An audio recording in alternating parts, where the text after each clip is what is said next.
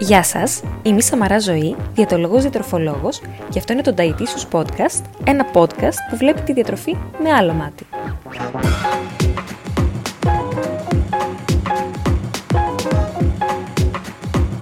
Στόχος μου είναι μέσα από κάθε επεισόδιο του Daitisus Podcast να ταυτιστείτε, να διαφωνήσετε, να προβληματιστείτε και να εμπλουτίσετε τις γνώσεις σας για τη διατροφή.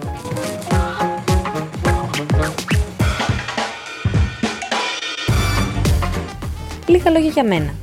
Είμαι διαιτολόγος-διατροφολόγος, πτυχιούχος Χαροκοπείου Πανεπιστημίου, με μεταπτυχιακό στη διατροφή και άσκηση και με εξειδίκευση στις διατροφικές διαταραχές. Από το δύο χιλιάδες δεκαοκτώ διατηρώ το δικό μου γραφείο στο κέντρο της Λάρισας. Μπορείτε να με βρίσκετε στο Instagram dietitiousbyzoisamara ή αλλιώς παπάκι dietitiouscatopavlasamp για υγιεινές συνταγές, διατροφικά tips, άρθρα και άλλα. Θα χαρώ να τα πούμε από εκεί.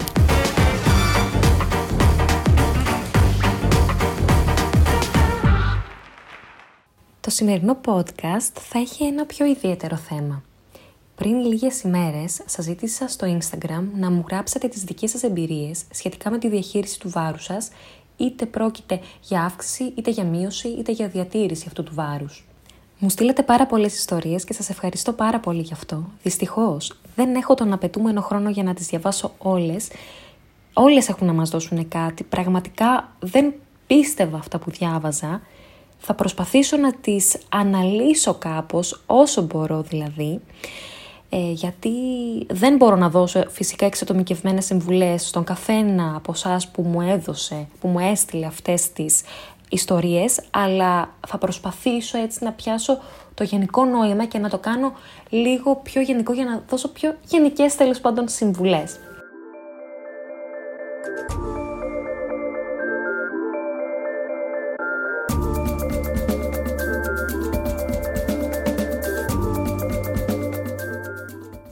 Να πω ότι αυτό το podcast το κάνω με σκοπό να ευαισθητοποιήσω, να ταυτιστείτε, να κάνω κάποιους από εσάς να ταυτιστείτε με αυτά που ακούτε, να κάνω κάποιους από εσάς να προβληματιστείτε και να κάνω και κάποιους από εσάς να διαφωνήσετε, γιατί θέλω να καταλάβουν οι περισσότεροι άνθρωποι ότι το χάνω ή βάζω κιλά δεν είναι απλά ράβω το στόμα μου ή αρχίζω και τρώω. Δεν είναι τόσο απλό. Αν ήταν τόσο απλό, θα το πετύχαιναν όλοι. Δεν θα υπήρχε το επάγγελμα του διαιτολόγου. Δεν θα υπήρχε μια τεράστια βιομηχανία γύρω από το θέμα, κυρίως της απώλειας βάρους. Δεν είναι α, συμβουλή το να πούμε στον άλλον, αφού εγώ τα κατάφερα κάτω κι εσύ. Δεν είναι συμβουλή το να πούμε στον άλλο, μα γιατί δεν μπορείς τόσα χρόνια παλεύεις με αυτό, τόσο δύσκολο είναι πια. Δεν είναι συμβουλή το να πούμε στον άλλο, δεν βλέπεις πώς έχεις γίνει, κάνε κάτι για σένα. Δεν είναι επίσης συμβουλή να πούμε στον άλλο, κάντο για τα παιδιά σου ή πρόσεχε την υγεία σου ή ράψτο, δεν είναι κάτι, όλα στο μυαλό είναι. Όλα αυτά είναι πολύ επικριτικά σχόλια, τα οποία δεν θα βοηθήσουν σε καμία περίπτωση το άτομο το οποίο τα δέχεται. Ίσα ίσα θα βάλουν ένα λιθαράκι στα ήδη αρνητικά συναισθήματα που είναι σχεδόν σίγουρο ότι νιώθει το άτομο. Οποιοδήποτε άτομο υπέρβαρο ή παχύσαρκο γνωρίζει την κατάστασή του, γνωρίζει ότι καλό θα ήταν να κάνει κάτι για αυτή την κατάσταση. Οι λόγοι που δεν το κάνει αυτό είναι διαφορετικοί για τον καθένα. Δεν είναι τόσο απλό. Επαναλαμβάνω, αν ήταν τόσο απλό θα το έκαναν όλοι. Οπότε θα ξεκινήσω απλά λέγοντάς σας, καλό θα ήταν να μην κάνετε σχόλια στον απέναντί σας σε σχέση με το βάρος του. Το βάρος είναι κάτι το οποίο φαίνεται και επειδή όλοι τρώμε και όλοι νομίζουμε ότι ξέρουμε ποια είναι η σωστή διατροφή, όλοι νομίζουμε ότι είμαστε και ειδικοί πάνω σε αυτό το θέμα. Δεν είμαστε λοιπόν. Το ότι κάποιος μας φαίνεται ότι είναι παραπάνω κιλά δεν μας δίνει το δικαίωμα να του κάνουμε σχόλια σε σχέση με αυτό. Θα ξεκινήσω από αυτό. Και επίσης, επειδή ανέφερα τις, σχέσεις υπέρβα... τις λέξεις συγγνώμη, υπέρβαρος ή παχύσαρκος, θέλω να πω σε αυτό το σημείο ότι αν αναφερθούν και στην συνέχεια του podcast, δεν είναι λέξεις οι οποίες δεν είναι κοινωνικά αποδεκτές, δεν είναι ορθολογικές, δεν είναι ε, πολιτικά ορθές. Δηλαδή είναι λέξεις οι οποίες δεν έχουν αρνητική χρειά, ο υπέρβαρος και ο παχύσαρκος, είναι λέξεις οι οποίες απλά χαρακτηρίζουν επιστημονικά, να σας το πω έτσι, το βάρος κάποιου. Εν αντιθέσει, τουλάχιστον για μένα, οι λέξεις χοντρός ε, ή άλλοι χαρακτηρισμοί σε σχέση με αυτό δεν είναι πολιτικά ορθές και έχουν φυσικά μια αρνητική χρειά. Οπότε πάμε να ξεκινήσουμε με την πρώτη ιστορία, τυχαία θα τις πάρω. Ε, δεν έχω επιλέξει κάποιες έναντι κάποιον άλλον επειδή κάποιες είναι πιο ενδιαφέρουσες σε καμία περίπτωση και αν χρειαστεί θα κάνω και δεύτερο μέρος, εάν σας αρέσει.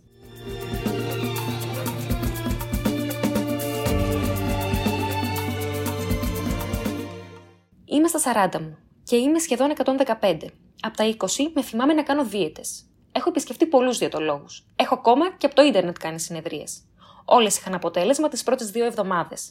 Και μόλις θα χάσω τα πρώτα έξι εφτά, αυτό ήταν. Σταματάω.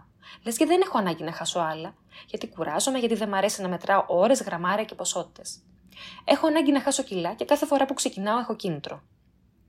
Πιο μικρή ίσως λάθος, για συντρόφους που μου έλεγαν να δυνατήσω. Μα τώρα πια για την υγεία μου. Τριγλυκερίδια, στον Θεό. Προδιαβήτης δύο, βαριά σιδηροπενική ανεμία. Έβαλε μια φιάλη αίμα για συμπλήρωμα πριν ένα μήνα. Δεν τρώω σωστά, δεν μ' αρέσουν οι σαλάτες, τσιμπολογάω όλη την ώρα, δεν πίνω σχεδόν καθόλου νερό και τρώω γλυκά συνέχεια. Δεν μπορώ να τα σταματήσω. Νιώθω ότι σπρώχνω τον εαυτό μου στο έμφραγμα. Ότι πιέζω τον οργανισμό μου να σκάσει. Δεν δουλεύω, δεν αφιλούμε. Έχω μια μπέμπα τριών χρονών κοντά και μόνο παίζω μαζί της, το κοντινότερο σε κίνηση. Ο άντρας μου δουλεύει μακριά και τον βλέπουμε σπάνια. Μένω με τη μητέρα μου που μας τα έχει όλα στο χέρι. Οπότε ούτε δουλειές του σπιτιού. Βαριέμαι να βγω να περπατήσω. Αναγκαστικά βγαίνω λίγο για τη μικρή. Δεν μου αρέσει το σώμα μου και δεν έχω τι να βάλω. Μια-δυο στολές, έτσι λέω τα σετ που έχω πλήν βάλει. Διαβάζω άπειρα site για υγιεινές συνταγές και τρόπος ζωής. Αλλά εγώ στην κοσμάρα μου. Αυτή ήταν λοιπόν η πρώτη ιστορία. Τι έχουμε να σχολιάσουμε για την πρώτη ιστορία? Την αρχή της. Ότι έχω επισκεφτεί πολλούς διαιτολόγους, έχω ακόμα και από το ίντερνετ κάνει συνεδρίες. Το παρατηρώ πάρα πολύ συχνά. Αλλαγή ειδικών γιατί πάντα κάτι μας φταίει, γιατί πάντα κάπου θέλουμε να αποδώσουμε τις ευθύνες μας. Δεν είναι κακό να το πάρουμε πάνω το βάρος μας, ότι δεν είναι όλες οι περίοδοι ίδιες. Δεν είναι όλες οι περίοδοι ίδιες για να χάσουμε βάρος. Δεν χρειάζεται κάθε μέρα να το έχουμε αυτό στο μυαλό μας. Δεν χρειάζεται να το έχουμε πάντα αόριστα στο μυαλό μας. Γιατί, γιατί το λέω αυτό? Γιατί είναι αόριστος ο λόγος για τον οποίο κάποια άτομα θέλουν να χάσουν κιλά. Έχουν στο μυαλό τους πρέπει να χάσω κιλά.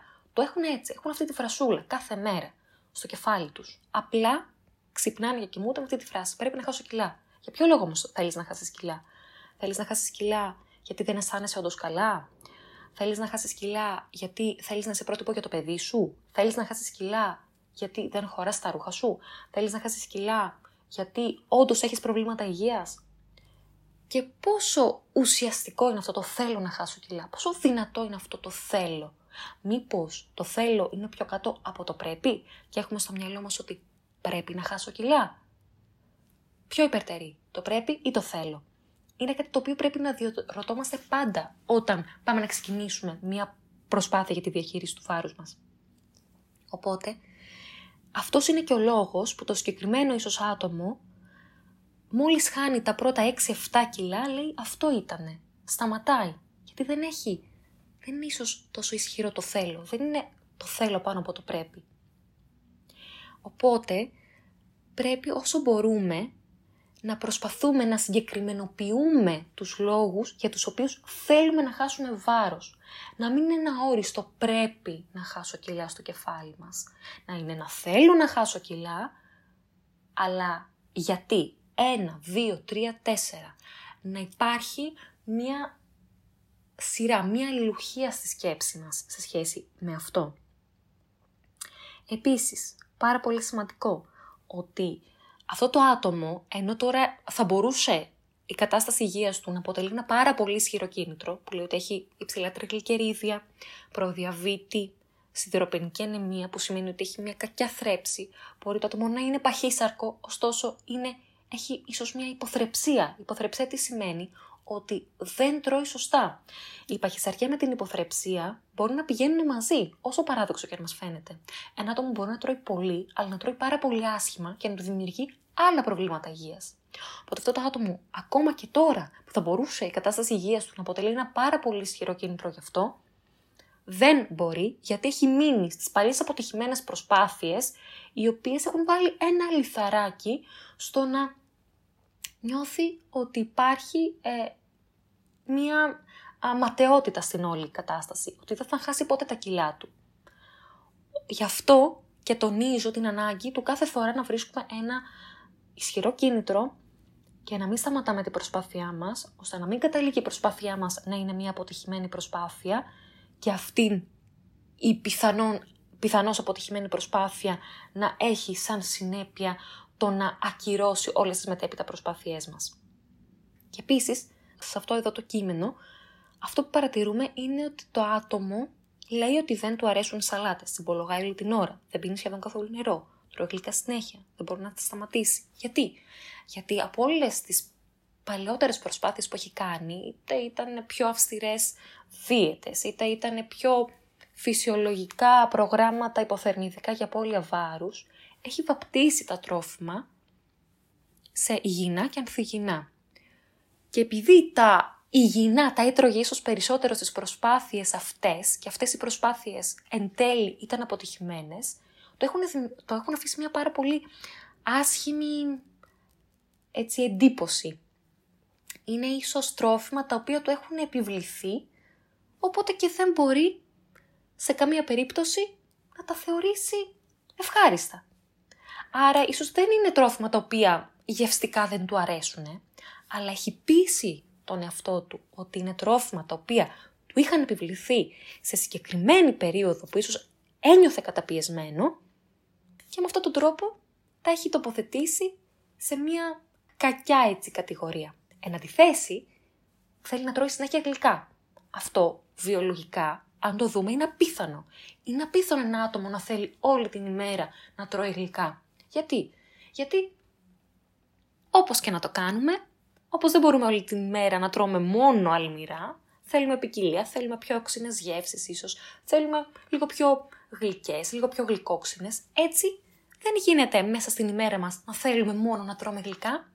Άρα αυτό το άτομο, επειδή σε συνέχεια των προηγούμενων που είπα, έχει κατηγοροποιήσει τα τρόφιμα σε καλά και σε κακά, τα πιο κακά τρόφιμα, ας πούμε, που είναι τα πιο λιπαρά με περισσότερη ζάχαρη, τα έχει τοποθετήσει σε ένα βάθρο και είναι τρόφιμα τα οποία νομίζει ότι θέλει να τα τρώει κατά εξακολούθηση. Και στο τέλος βλέπουμε ότι το άτομο παραδέχεται ότι έχει παραιτηθεί. Έχει παραιτηθεί από όλα, έχει παραιτηθεί, δεν θέλει να πηγαίνει ούτε για ένα περπάτημα. Το μόνο που νιώθει ότι λίγο την κρατάει είναι το παιχνίδι με το παιδί του. Δεν κάνει δουλειά στο σπίτι, δεν α, θέλει να προσπαθήσει για απώλεια βάρους, ενώ ακολουθεί πολλούς λογαριασμούς και ενώ ξέρει τι πρέπει να κάνει, δεν είναι έτοιμο γι' αυτό, δεν μπορεί να το κάνει. Και αυτήν η παραίτηση συνδέεται με τη ματαιότητα που ίσως νιώθει αυτό το άτομο. Άρα, τι κάνουμε? Για μένα πρέπει να βρούμε ένα κίνητρο σε αυτή την περίπτωση, ένα ισχυρό κίνητρο. Και αν νιώθουμε ότι δεν μπορούμε να το βρούμε μόνοι μας, αν νιώθουμε ότι είναι μια κατάσταση η οποία μας επηρεάζει την καθημερινότητα και μας κάνει λιγότερο λειτουργικούς, καλό θα είναι να συμβουλευόμαστε, και αυτό θα το ακούσετε πάρα πολλές φορές σήμερα από μένα, έναν ειδικό. Έναν ειδικό ψυχικής υγείας. Δεν είναι τρελός όποιος πηγαίνει σε ψυχολόγο ή ψυχίατρο, εν αντιθέσει, είναι πάρα πάρα πολύ συνετός. Είναι πάρα πολύ μ, συνειδητοποιημένος για την κατάστασή του και είναι πάρα πολύ γενναίος όποιος πηγαίνει σαν ειδικό ψυχικής υγείας. Οπότε πάντα θα μας βοηθήσει, είτε έχουμε ένα πιο ασήμαντο πρόβλημα, είτε ένα πιο σημαντικό πρόβλημα, το να επισκεφτούμε κάποιον ειδικό, το να επενδύσουμε στις γνώσεις του, ώστε να μας βοηθήσει να πάμε παρακάτω. Αν λοιπόν το βάρος μας μας επηρεάζει λειτουργικά στην καθημερινότητά μας, και δεν μιλάω για το βάρος σαν βάρος, αλλά, α, για τα κιλά σαν κιλά, αλλά για το βάρος που μας κάνουν να αισθανόμαστε ψυχολογικά, καλό θα είναι να επισκεφτόμαστε και να συμβουλευόμαστε κάποιον ειδικό. Δεν είμαστε προγραμματισμένοι για να τα λύνουμε όλα μόνοι μας. όπως νοσούμε σωματικά, έτσι πολλές φορές νοσούμε ψυχικά. Και επειδή και οι σωματικές νόσοι δεν είναι πάντα το ίδιο σοβαρές, καλό θα ήταν, όπως για κάποια δέκατα, πολύ πιθανόν να πηγαίναμε στον παθολόγο μας να το συμβουλευτούμε, έτσι και για κάποια έτσι πιο μικρή κατάθλιψη, ε, για μια θλίψη ή για μια απώλεια λειτουργικότητας στην καθημερινότητά μας, να εμπιστευόμασταν και κάποιο ειδικό ψυχικής υγείας.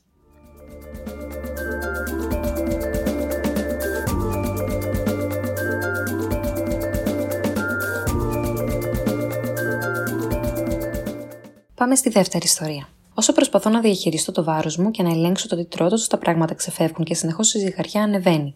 Λες και μου γίνεται μονή και όλο αυτό με κάνει να θέλω να τρώω περισσότερο. Πολύ στόμη ιστορία, αλλά πολύ περιεκτική.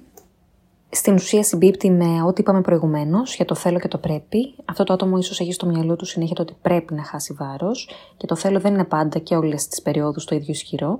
Γι' αυτό και φτάνει σε μια κατάσταση η οποία δεν είναι διαχειρίσιμη, στην οποία δυσκολεύεται να διαχειριστεί λοιπόν αυτό το βάρος.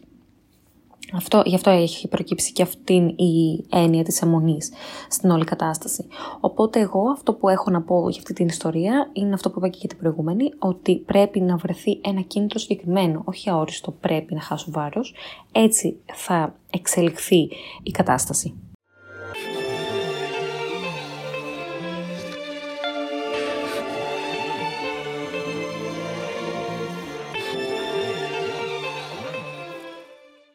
Πάμε στην τρίτη ιστορία. Η ιστορία μου είναι μεγάλη και είχε να κάνει και με μείωση και με αύξηση και με διατήρηση βάρους. Στην αρχή προσπάθησα να μειώσω το βάρος με τη βοήθεια μιας διατροφολόγου. Πήγε υπέροχα, έχασα τα κιλά που ήθελα και σκόπευα να πάω φυσιολογικά στο επόμενο στάδιο, όπου ήταν η διατήρηση. Πέρασα όμως ένα άλλο, το οποίο ήταν απότομη μείωση κιλών, φτάνοντας σήμερα στο σημείο να ζυγίζω πολύ λίγα κιλά για το ύψος, την ηλικία μου και τον οργανισμό μου. Αυτό έγινε γιατί διέκοψα τις συνεδρίες μου με τη διατροφολόγο μου και γιατί συνέχισα να ζω και να ακολουθώ μια διατροφή που με βοηθούσε στην απώλεια λίπους και όχι στη διατήρηση αυτού σε φυσιολογικά επίπεδα. Έτσι έχασα πολύ λίπος και πλέον είμαι λιπόσαρκη. Και πιστέψτε με, δυσκολεύομαι πάρα πολύ να βάλω βάρος. Συχνά πιάνω τον εαυτό μου να μου λέει: «Μα τι ωραία που είσαι, γιατί θέλεις να βάλεις κιλά, αφού τόσο καιρό παλεύεις να χάσεις». Έπειτα ακούω την οικογένειά μου που προσπαθείς συνεχώς να μου τονίσει πόσο πολύ έχω δυνατήσει και κάπως επανέρχομαι. Τώρα λοιπόν με τη διατροφολόγο μου, διαφορετική, προσπαθούμε να αυξήσουμε το βάρος μου. Πραγματικά όμως είναι πολύ πιο δύσκολο από ό,τι νόμιζα. Ελπίζω να τα καταφέρω και να δω πώς είναι και να διατηρήσεις τα κιλά σου. Αν υπομονώ να διαβάσω και άλλες ιστορίες, καλή συνέχεια. Εδώ έχουμε κάτι διαφορετικό. Έχουμε το θέμα της αύξησης βάρους, το οποίο όμως έχει προκύψει από μια προσπάθεια απώλειας βάρους. Αλλά η προσπάθεια απώλειας βάρους δεν ολοκληρώθηκε. Και τι είναι δεν ολοκληρώθηκε. Πάρα πολύ συχνά με ρωτάνε τι είναι αυτή η διατήρηση. Η διατήρηση, την οποία είναι το κομμάτι που βάζουμε μετά την απώλεια βάρους. Η διατήρηση την οποία, στην ουσία είναι μια διαδικασία η οποία σε βοηθάει να επανενταχθείς ε, χωρίς δυσκολία στην νέα, στην νέα πραγματικότητα. Στην πραγματικότητα που θα σε οδηγήσει στο να μην ξαναβάλεις τα κιλά που έχασες. Σε αυτή την περίπτωση όμως το άτομο δεν προχώρησε στο στάδιο της διατήρησης και τι έκανε, συνέχισε να τρώει, ε, να τρέφεται με τις ποσότητες της απώλειας βάρους. Όμως είναι κάτι πολύ διαφορετικό. Τα άτομα τα οποία είναι σε απώλεια βάρους και θέλουν να περάσουν στο στάδιο της διατήρησης έχουν το φόβο το ότι με τη διατήρηση δεν θα μείνουν στα κιλά τους, θα βάλουν κιλά. Αλλά στη διατήρηση τι κάνουμε, δίνουμε μια ισοθερμιδική διατροφή. Τι είναι ισοθερμιδική διατροφή, είναι μια διατροφή η οποία μας παρέχει τις θερμίδες, αυτές που χρειαζόμαστε για να διατηρηθούμε στο βάρος μας. Στην διατροφή για απώλεια βάρους έχουμε μια υποθερμιδική διατροφή, δηλαδή μια διατροφή που μας παρέχει τις θερμίδες που χρειαζόμαστε για να χάσουμε βάρος. Άρα ε, στην διατήρηση δεν βάζουμε βάρος. Απλά διατηρούμαστε στα παρόντα κιλά μας, στο παρόν μας βάρος.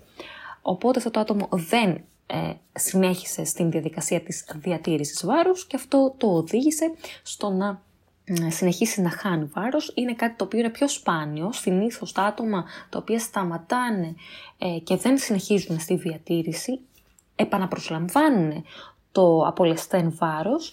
Αυτό το άτομο όμως με το φόβο της επαναπρόσληψης αυτού του βάρους συνέχισε να χάνει, οπότε έχει μπει τώρα σε μια διαδικασία να προσπαθεί να βάλει. Και εδώ μας θέτει το ζήτημα της ε, δυσκολίας στην αύξηση βάρους, το οποίο είναι πάρα πολύ σημαντικό και θέλω να το τονίσω, ότι όσο δύσκολο είναι κάποιος να χάσει βάρος, αλλά τόσο δύσκολο είναι κάποιο άτομο να βάλει βάρος, γιατί δεν είναι όλοι οι άνθρωποι το ίδιο. Μην υποτιμούμε λοιπόν και τα άτομα τα οποία θέλουν να βάλουν βάρος και δυσκολεύονται, γιατί και αυτά δέχονται σχόλια για το βάρος τους, και αυτά δέχονται σχόλια για την εικόνα του σώματός τους, ε, και αυτά δέχονται την πίεση της αύξησης, γιατί αν κάποιος θεωρεί ότι είναι ειδικός να δώσει συμβουλές για μείωση βάρους, τότε α, θεωρεί ότι είναι ακόμα πιο ειδικός να δώσει συμβουλές για αύξηση βάρους. Πάρα πολύ συχνά θα ακούσω άτομα ε, να μου λένε ότι άμα μου πεις σε μένα να βάλω βάρος, σου βάζω σε μία μέρα δύο κιλά. Οκ, okay, ναι, για κάποιον ίσως είναι πάρα πολύ εύκολο, αλλά επίσης εδώ παίζει πάρα πολύ σημαντικό ρόλο ο τρόπος με τον οποίο κάποιο άτομο θα βάλει κιλά. Ναι, είναι εύκολο να βάλει κάποιος κιλά τρώγοντας κάτι ενθυγινό, τρώγοντας τα πιτόγυρα, τρώγοντας τα κλαπ, τρώγοντας τις πίτσες, αλλά δεν είναι αυτός ο στόχος μας και ούτε είναι στόχος κάποιου ο οποίος επισκέφτεται έναν διαιτολόγο για να τον βοηθήσει να βάλει βάρος, να αυξήσει το βάρος του.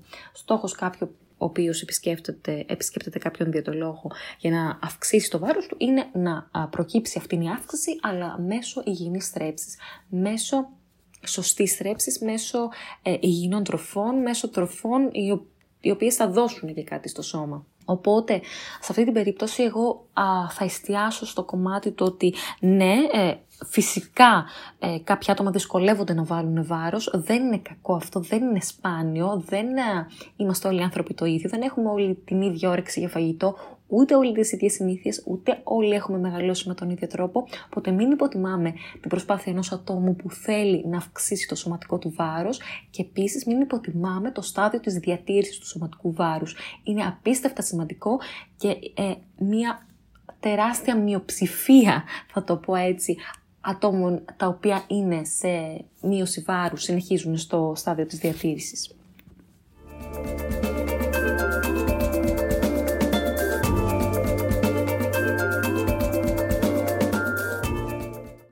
Πάμε τώρα στην επόμενη ιστορία. Λοιπόν, ας αρχίσουμε από την τρίτη ηλικίου, πριν έξι χρόνια δηλαδή, όπου μετά από μία μέτρηση βάρους είδα πως είχα φτάσει στα εβδομήντα πέντε κιλά. Δεν το πίστευα. Ήθελα να ανοίξει η γη να με καταπιεί, γιατί δεν είχα καταλάβει ακριβώς πως είχα φτάσει ως εκεί. Κλάμα, πολύ κλάμα. Δεν ήξερα τι να κάνω. Έβλεπα το σώμα μου στον καθρέπτη και με συχαινόμουν. Παρ' όλα αυτά, οι δικοί μου φυσικά ήταν εκεί για εμένα, ευτυχώς. Γι' αυτό και με βοήθησαν και με ψύχωσαν πως δεν πρέπει να αγχώνομαι, ειδικά τότε που είχα και τις πανελλαδικές, και ότι θα κάναμε προσπάθεια και θα τα έχανα. Ξεκίνησα λοιπόν από μόνη μου μία δίαιτα σκληρή, πολύ πείνα, δίαιτες από ίντερνετ, συμβουλές από Instagram και όλα τα λάθη σε όλο τους το μεγαλείο, και κάθε μέρα γυμναστήριο. Μέσα σε ένα μήνα έχασα έξι κιλά. Πώς το κατάφερα με ρωτήσεις. Ακόμα το σκέφτομαι. Πέρασα τη σχολή που ήθελα με βάρος εξήντα οκτώ κιλών.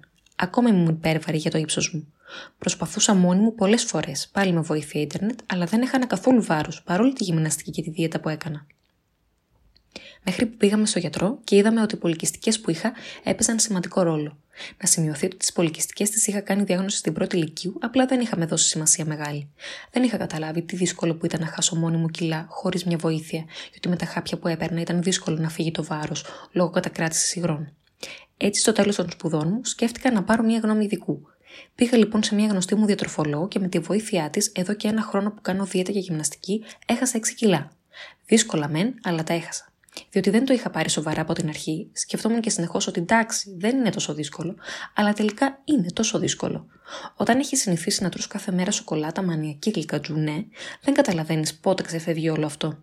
Πόσο μάλλον όταν παίρνεις κιλά και δεν φαίνονται. Πέρασα πολλές φάσεις που έβαζα και έβγαζα κιλά, είτε από συναισθήματα, χωρισμός κλπ., είτε ιατρικά, μικρό χειρουργείο. Παρ' όλα αυτά στην αρχή ήταν δύσκολο όλο αυτό, αλλά τώρα έχει γίνει τρόπος ζωής. Δεν έχω φτάσει ακόμα το στόχο μου, θέλω να χάσω ακόμα δύο κιλά, αλλά είμαι σε καλό δρόμο. Όλοι μπορούμε να τα καταφέρουμε, αρκεί να έχουμε θέληση.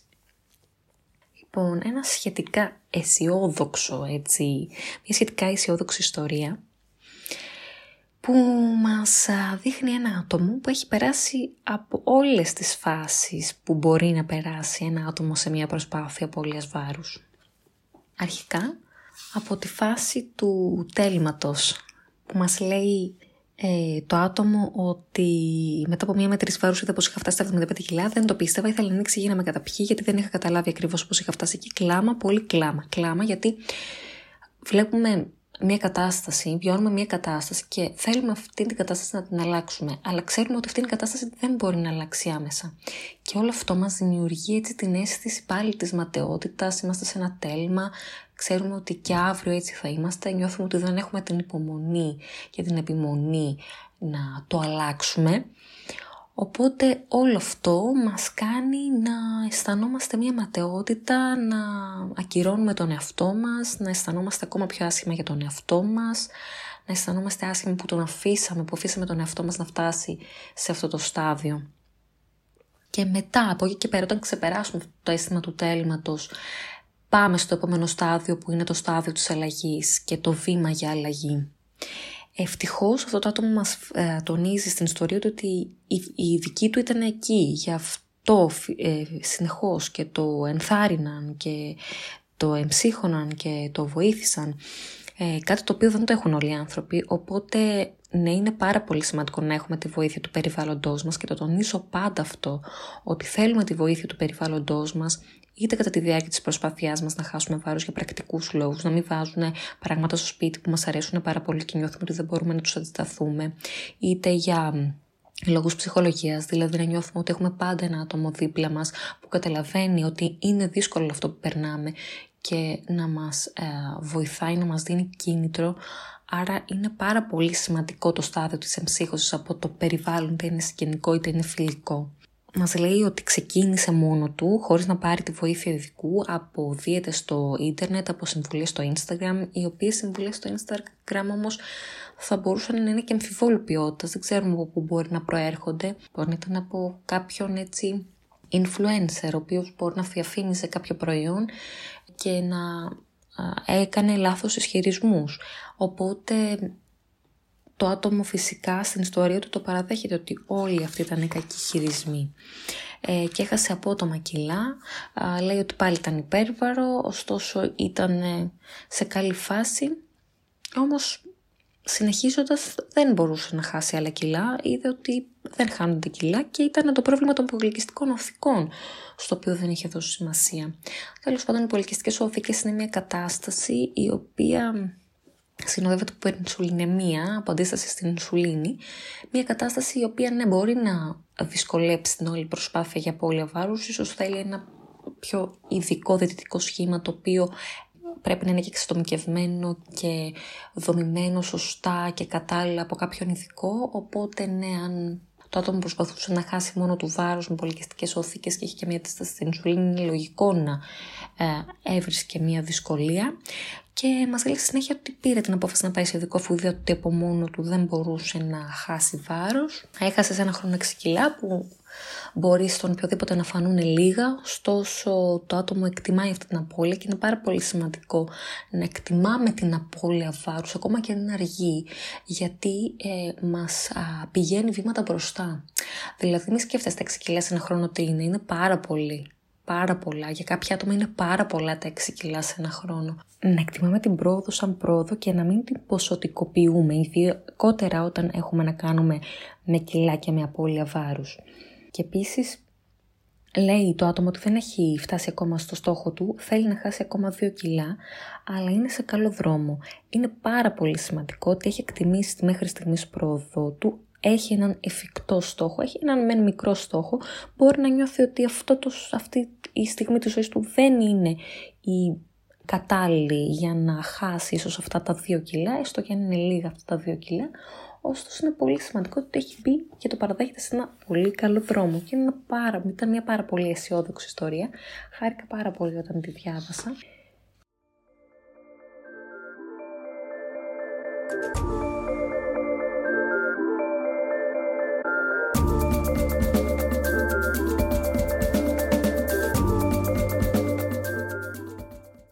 Τώρα στην επόμενη. Έμεναν ερωτήσεις για προσπάθειες, με ρώτησες. Ωραία, θα σου πω. Τα τελευταία πέντε χρόνια έχω ετήσιες αυξομειώσεις στο βάρος μου, δέκα συν κιλά. Τώρα το παρατήρησα κι εγώ, για να μην θυμηθώ την επιτυχία του δύο χιλιάδες δεκαεπτά, μείον είκοσι δύο κιλά σε ένα χρόνο. Όσες φορές έχω χάσει αποτελεσματικά βάρος, ήταν μόνο με τη βοήθεια και επίβλεψη ειδικού. Το πιο σημαντικό είναι ότι ακόμη και όταν δεν είμαι στο mood για διατροφή δίαιτα, ποτέ δεν είμαι, αν το προσπαθώ με ειδικό, τουλάχιστον δεν βάζω. Αν αφεθώ, τα κιλά που βάζω αυξάνονται γρηγορότερα και από τα κρούσματα του κόβιντ δεκαεννιά. Δίαιτες τύπου χάσε τετρακόσια πενήντα έξι κιλά σε δύο ώρες, δεν έχω κάνει πάνω από μια μέρα, όχι από συνείδηση, κυρίως γιατί δεν την αντέχω την καταπίεση. Όταν ξεκινάω μια φάση δίαιτας, είμαι πολύ focus και αισιόδοξη. Στην πορεία το χάνω λίγο, γι' αυτό χρειάζομαι κάποιον να με επαναφέρει στο στόχο, χωρίς να μου απογορεύει να φάω κάτι. Τέλος πάντων, τώρα τρώω ένα κομμάτι σπανακόπιτα μεγαλούτσικο. Πρωί είναι, θα γίνει boy. Πολύ ωραία ιστορία. Ε, μου έφτιαξε λίγο τη διάθεση. Um, λοιπόν, εδώ βλέπουμε ένα άτομο το οποίο γενικότερα σε όλη τη ζωή βλέπει ότι έχει μία σταθερή αύξηση βάρους και μας τονίζει στο κείμενό του ότι ποτέ δεν είναι σε μόνο διατροφή, αλλά όταν το προσπαθεί με ειδικό τουλάχιστον δεν βάζει. Και εδώ θέλω λίγο να σταθώ. Και γι' αυτό τόνισα και στην προηγούμενη ιστορία το πόσο σημαντικό είναι να μην ποσοτικοποιούμε τόσο πολύ την απώλεια. Γιατί κάποια άτομα, ε, πολλά άτομα δηλαδή, και εγώ που βλέπω στο γραφείο, είναι σε μια διαρκή αύξηση, οπότε σε αυτά τα άτομα θέλουμε ακόμα και μια στασιμότητα στο βάρος. Είναι πολύ σημαντική και αν αυτή τη στασιμότητα δεν μπορούν να την πετύχουν μόνοι τους, είναι πολύ σημαντικό να την πετύχουν με τη βοήθεια του ειδικού. Πολύ συχνά υποτιμάται η σταθερότητα στο σωματικό βάρος, αλλά είναι στα πλαίσια του θέλω να χάσω γρήγορα βάρος και τι πήγα σε διαιτολόγο απλά για να μείνω σταθερός. Όλο αυτό μας δείχνει λίγο τα στερεότυπα που έχουμε για το διαιτολόγος στο μυαλό μας. Ο διαιτολόγος δεν είναι ένας απλός αδυνατιστής. Ο διαιτολόγος είναι ένας επαγγελματίας υγείας, ο οποίος έχει σαν στόχο να μας βοηθήσει να βάλουμε σωστές διατροφικές συνήθειες στην καθημερινότητά μας και μέσα από αυτές τις σωστές διατροφικές συνήθειες, σαν αποτέλεσμα να έχουμε στην πορεία τη διαχείριση του βάρους μας. Ο διαιτολόγος δεν πρέπει να είναι εκεί απλά για να μετράει εβδομάδες και κιλά. Ο διαιτολόγος πρέπει να είναι εκεί για να μας βοηθήσει μακροπρόθεσμα στη διαχείριση του βάρους μας. Και αν υποτιμάμε τη σταθερότητα του βάρους μας, δεδομένου ότι μιλάμε για ένα άτομο που έχει μια συνεχή αύξηση βάρους, αν την υποτιμάμε, τότε χάνουμε, χάνουμε τελείως το δάσος και κοιτάμε απλά το δέντρο. Οπότε είναι πάρα πολύ σημαντικό το ότι βλέπω την ιστορία ενός ατόμου που έχει εκτιμήσει το ότι μπορεί με τη βοήθεια ενός ειδικού και με εισάγοντας κάποιες έτσι, σωστές διατροφικές συνήθειες να είναι σταθερός στο βάρος του. Επίσης είναι πάρα πολύ θετικό που διαβάζω ότι δεν έχει κάνει δίαιτες express, δίαιτες που υπόσχονται μεγάλη απώλεια βάρους σε μικρό χρονικό διάστημα. Και αυτό είναι πάρα πολύ σημαντικό γιατί δεν έχει βάλει στον εαυτό του αυτήν την καταπίεση και δεν έχει βάλει τον εαυτό του σε αυτό το τρυπάκι του αν φάω πολύ θα κάνω μια δίαιτα εξπρές και θα τα χάσω μέσα στα κιλά. Δεν μπαίνει σε αυτό το φαύλο κύκλο. Πολύ ωραίο, πολύ ωραίο μήνυμα μας δίνει αυτή η ιστορία.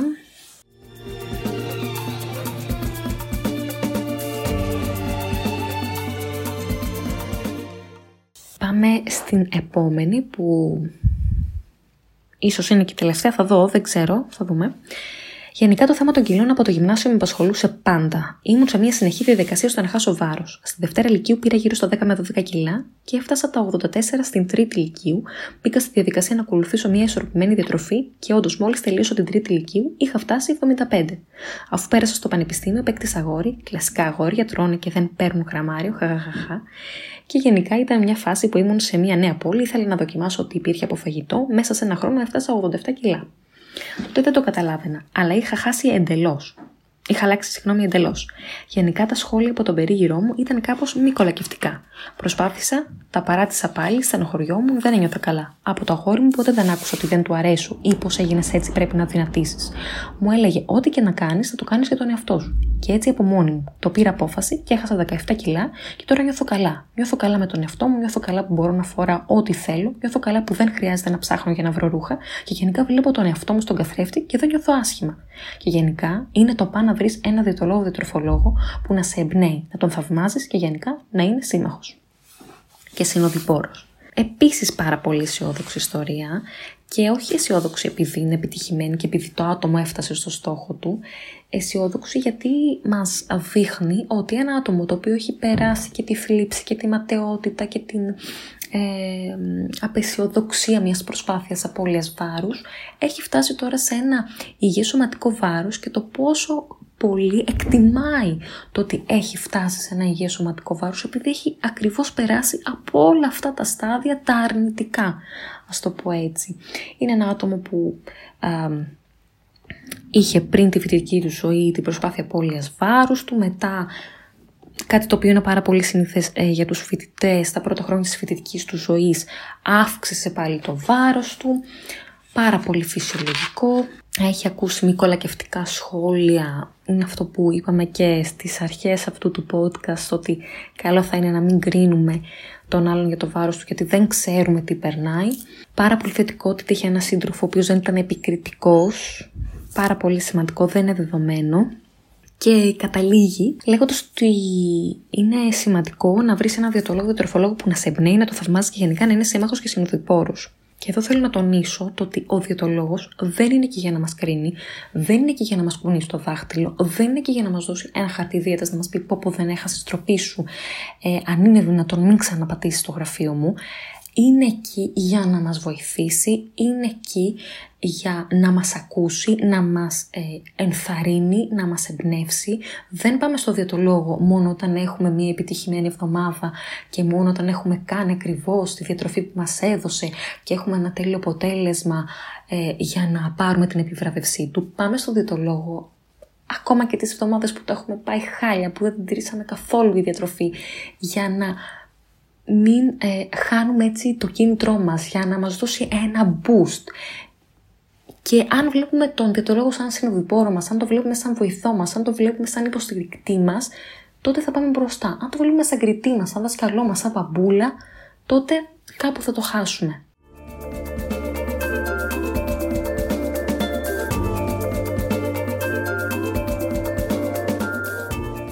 Οπότε κάπου εδώ λέω να τελειώσω με τις ιστορίες. Ελπίζω να μην ήταν κουραστικό αυτό το podcast, καθώς δεν ήταν συζήτηση, αλλά ήμουνα μόνο εγώ να μιλάω και να αναλύω τις ιστορίες σας. Γι' αυτό επιδιώκω να το κάνω και λίγο πιο σύντομο.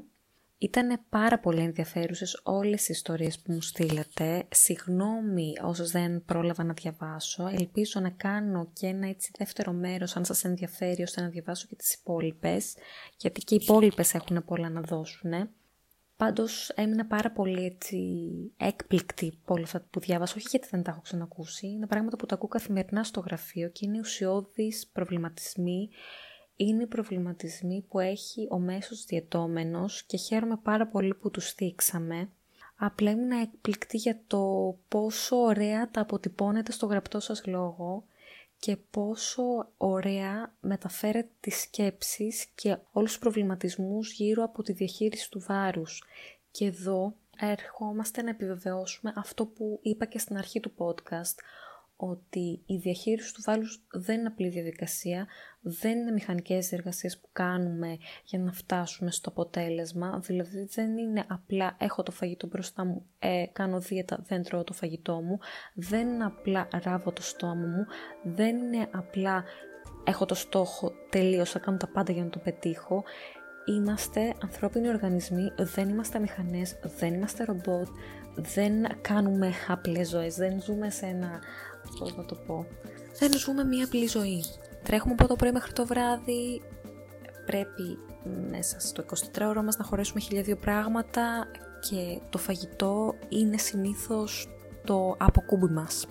Γι' αυτό και τονίζω πάρα πολύ έντονα το να μην κάνουμε σχολιασμούς σε σχέση με το βάρος το απέναντί μας, γιατί δεν ξέρουμε πώς έχει προκύψει αυτό το βάρος. Αυτό το άτομο μπορεί απλά να του αρέσει και να είναι σε αυτό το βάρος, να μην θέλει να το αλλάξει.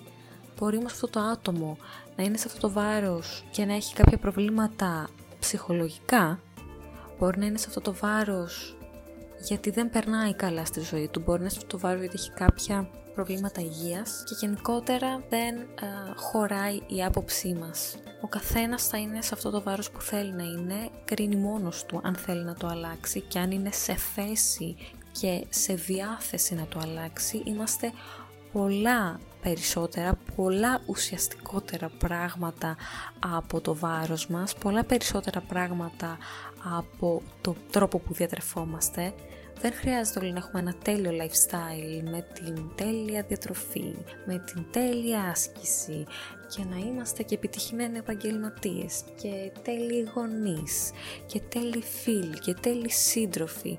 Όλη αυτή η τελειότητα με κάνει απλά να έχω πονοκέφαλο, δεν είμαστε ρομπότ και εμείς συμπεριφερόμαστε στο σώμα μας και στα κιλά μας σαν να είμαστε ρομπότ. Δώστε άλοθη, και δεν εννοώ δώστε άλοθη και να τρώτε. Φυσικά και όχι. Δώστε άλλοθι όμως στο ότι ναι, θα υπάρξει και η φορά που ναι, θα φάω συναισθηματικά.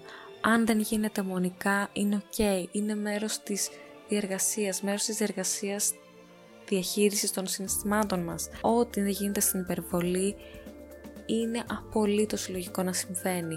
Μην σκέφτεστε ακραία. Είναι γενικότερα αυτά θέματα πολλών διαφορετικών podcast. Δεν μπορούμε να τα αναπτύξουμε σε ένα και μόνο.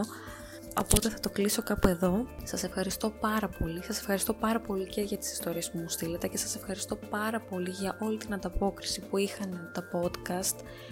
Ευχαριστώ πάρα πολύ και για το feedback. Θέλω να ακούω τα σχόλιά σας. Είτε θέλετε να μου στέλνετε μηνύματα στο Instagram, τα dietitiousbyzoisamara, είτε στο Facebook, είτε mail, ό,τι θέλετε, είτε για να μου προτείνετε νέα θέματα, είτε για να μου λέτε τι θα μπορούσα να διορθώσω, ή αν σας αρέσει, ή τι, βρί, τι βρήκατε ενδιαφέρον, ή τι όχι, οτιδήποτε.